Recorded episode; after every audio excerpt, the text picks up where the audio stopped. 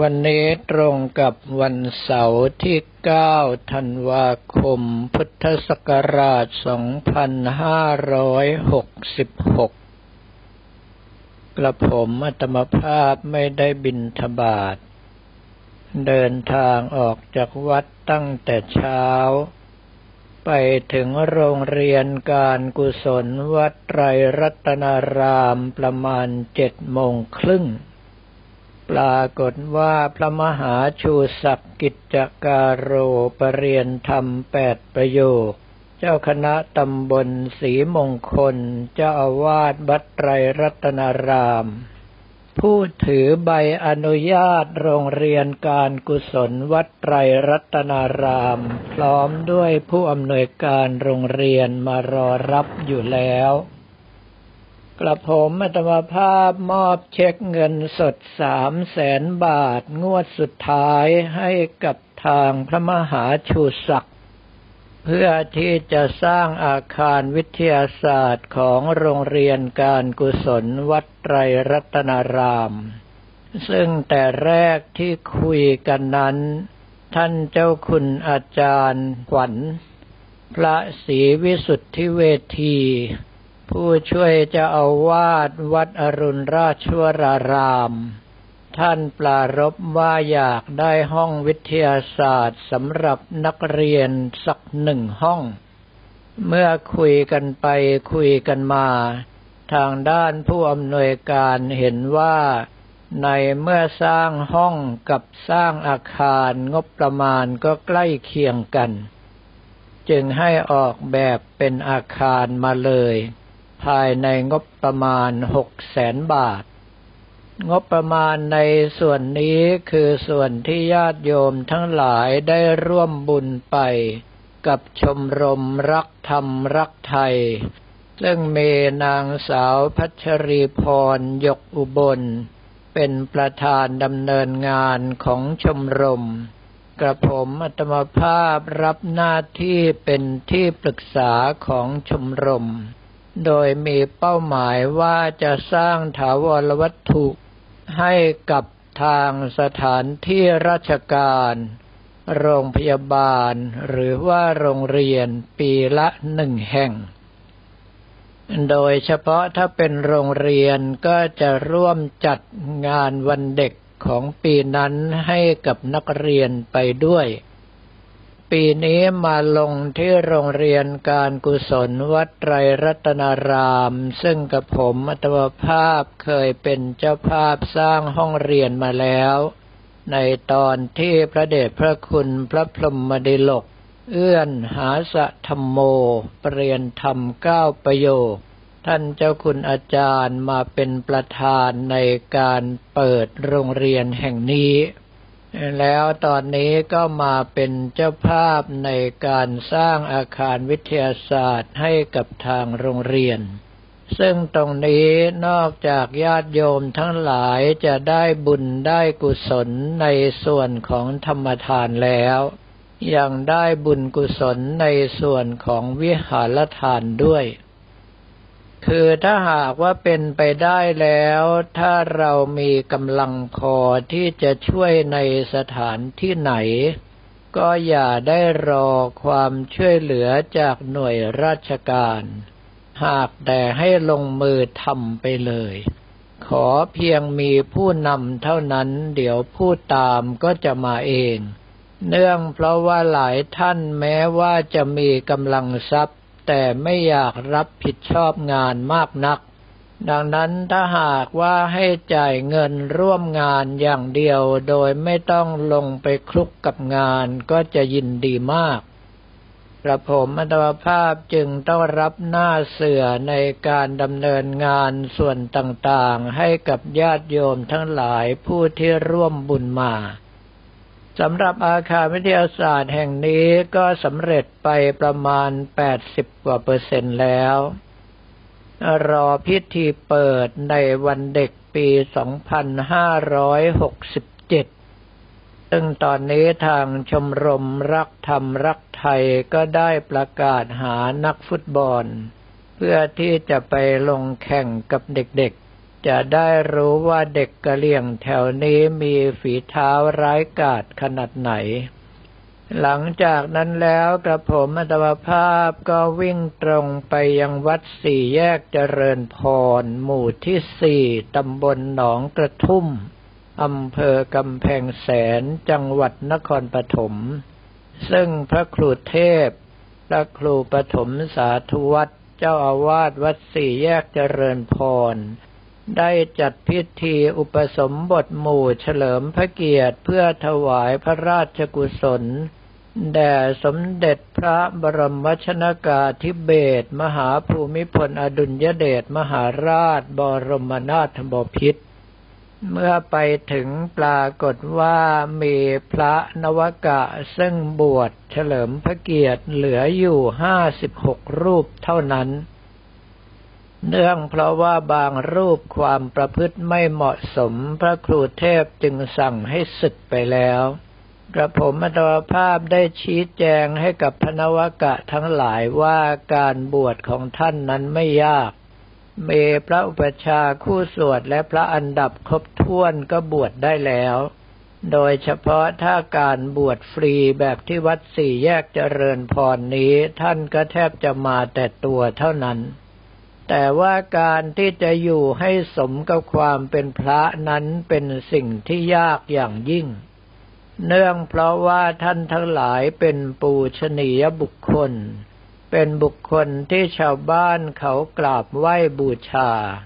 ถ้าหากว่าเปรียบกับชีวิตครวาสที่เราทำการทำงาน เรารักษาศีลห้า เหมือนกับเราลงทุนในกิจการไปห้าล้านบาท แต่ว่าพระรักษาศีลสองร้อยยี่สิบเจ็ดเท่ากับลงทุนไปสองร้อยยี่สิบเจ็ดล้านบาท ถ้าหากว่ากิจการนั้นมีกำไร ญาติโยมก็กำไรแค่ต้นทุนห้าล้านบาท แต่ว่าพระจะกำไรด้วยต้นทุนสองร้อยยี่สิบเจ็ดล้านบาท ซึ่งย่อมมีกำไรมากกว่าคารวาสหลายเท่า แต่ถ้าหากว่าผิดพลาดขึ้นมา แล้วเกิดกิจการล่มจมลง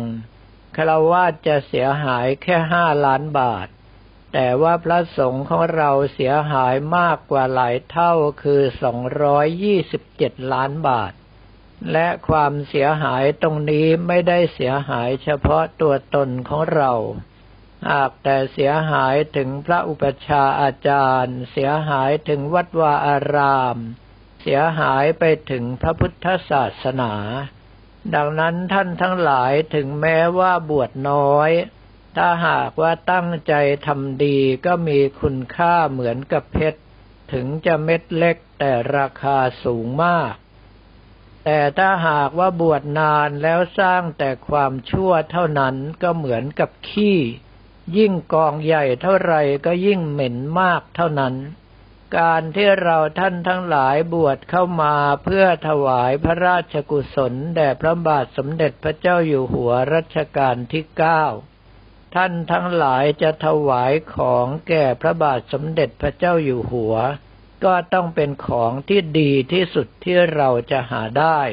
ดังนั้นท่านทั้งหลายจึงจำเป็นอย่างยิ่งที่จะต้องรักษากายวาจาและใจของตนเอง ให้ดีที่สุดเท่าที่จะดีได้ ถ้าหากว่าอยู่ต่อไปได้ ท่านก็จะเป็นกำลังใหญ่ในพระพุทธศาสนา แต่ถ้าหากว่าศึกหาลาเพศไปต้นทุนบุญกุศลส่วนนี้ ก็จะช่วยให้การดำเนินชีวิตของท่านมีความคล่องตัวกว่าบุคคลอื่นเขา เมื่อรับปัจจัยทยธรรมที่ทางเจ้าภาพถวายให้แก่พระวิทยากรตลอดจนทั้งคณะญาติโยมที่มาดักรอทำบุญแล้วกระผมอันตภาพก็มอบทั้งเงินทองและสิ่งของทั้งหมดให้กับพระครูเทพ เอาไว้ใช้ประโยชน์ในงานอุปสมบทหมู่ครั้งนี้ แล้วก็ฉันเพนร่วมกัน โดยมีเพื่อนฝูงอีกรูปหนึ่งก็คือพระครูชนะ พระครูการจนะธรรมชัยเจ้าอาวาสวัดหนองไม้แก่น เพื่อนอาจารย์ของวิทยาลัยสงการจนบุรีศรีไพบูรณ์ซึ่งมาร่วมฉันเพนด้วย อิ่มแล้วกระผมอัตวภาพก็ขอตัวเดินทางไปยัง วัดหนองขุยสิริวนาราม หมู่ที่สี่ตำบลหนองสาหร่าย อำเภอพนมทวน จังหวัดกาญจนบุรี นำเอาทั้งเงินและทองซึ่งญาติโยมได้ถวายกับผมอัตมภาพเอาไว้ ไปร่วมเป็นเจ้าภาพหล่อพระประธานประจำพระอุโบสถซึ่งพระอธิการไพฑูรย์เจ้าอาวาสวัดหนองขุยนั้น ท่านเป็นลูกศิษย์เรียนที่วิทยาลัยสงการจนบุรีศรีไพบูลย์นำเอาเพื่อนฝูงทั้งรุ่นมาช่วยงานกันตรงนี้ โดยมีพระเดชพระคุณด็อกเตอร์พระเทพปริยัติโสภณ เจ้าคณะจังหวัดกาญจนบุรี ผู้อำนวยการวิทยาลัยสงฆ์กาญจนบุรีศรีไพบูลย์เป็นประธานในการเททอง กระผมอาตมภาพทำหน้าที่นั่งปกคุมธาตุอธิษฐานจิต และปลุกเสกวัตถุมงคลซึ่งมอบให้แก่ทางผู้ร่วมเป็นเจ้าภาพหล่อพระในวันนี้ เมื่อเสร็จพิธีแล้วกับผมอัตมภาพก็กราบลาพระเดชพระคุณหลวงพ่อพระเทพปริยัติสุพลด็อกเตอร์ เพื่อที่จะเดินทางเข้าสู่ที่พักภายในคืนนี้ เนื่องเพราะว่าพรุ่งนี้ยังมีงานหล่อพระอีกแห่งหนึ่ง ทั้งที่ร่างกายซึ่งกลำงานมาตลอดหลายวัน ตลอดจนกระทั่งสภาพอากาศที่เปลี่ยนแปลงเอาแน่เอานอนไม่ได้ ก็ออกอาการเจ็บไข้ได้ป่วยตามปกติ เนื่องจากว่าภาระหน้าที่ที่รับผิดชอบอยู่ ก็จำเป็นต้องทำให้เต็มที่เท่าที่เราจะต้องทำได้ครูบาอาจารย์ท่านไม่เคยสอนให้หนีงาน หากแต่ท่านสอนให้เอางานเป็นเครื่องชำระใจของเรา ก็คือแต่ละงานให้เราพิจารณาว่าตัวเรานั้น มีใจฟูหรือว่าฟุบกับสิ่งต่างๆ ที่ปรากฏอยู่ในงานแล้วเราได้พบได้เห็นได้สัมผัสหรือไม่ ถ้าหากว่ามีการฟูหรือว่าฟุบก็ต้องรีบปรับแต่งใจตัวเองใหม่ให้เร็วที่สุดทำอย่างไรอย่าให้ยินดียินร้ายกับสิ่งทั้งหลายเหล่านั้น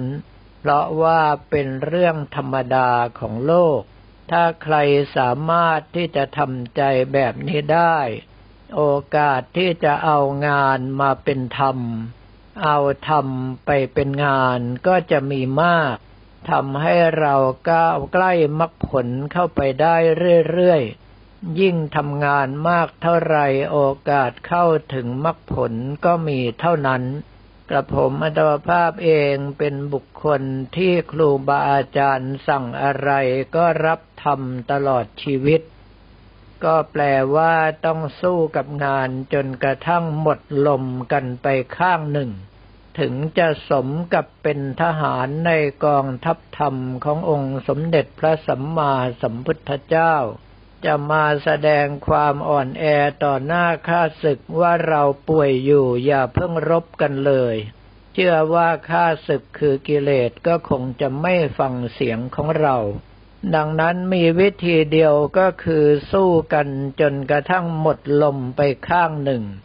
ถ้าหากว่าเราชนะหนทางการเวียนว่ายตายเกิดก็จะรวบรัดตัดสั้นลงหรือสิ้นสุดลงไปเลย แต่ถ้าหากว่ากิเลสชนะเราก็คงต้องเวียนว่ายตายเกิดทนทุกข์ทรมานไปอีกหลายต่อหลายชาติ จึงเป็นเรื่องที่ญาติโยมตลอดจนกระทั่งพระภิกษุสมณเณรควรที่จะยึดถือเป็นอุทาหรณ์ในการปฏิบัติธรรมของเรา เรื่องของงานไม่มีคำว่ามาก เพราะว่าทุกอย่างที่ทำนั้นเป็นบุญเป็นกุศลแก่ตัวเราเองทั้งสิ้น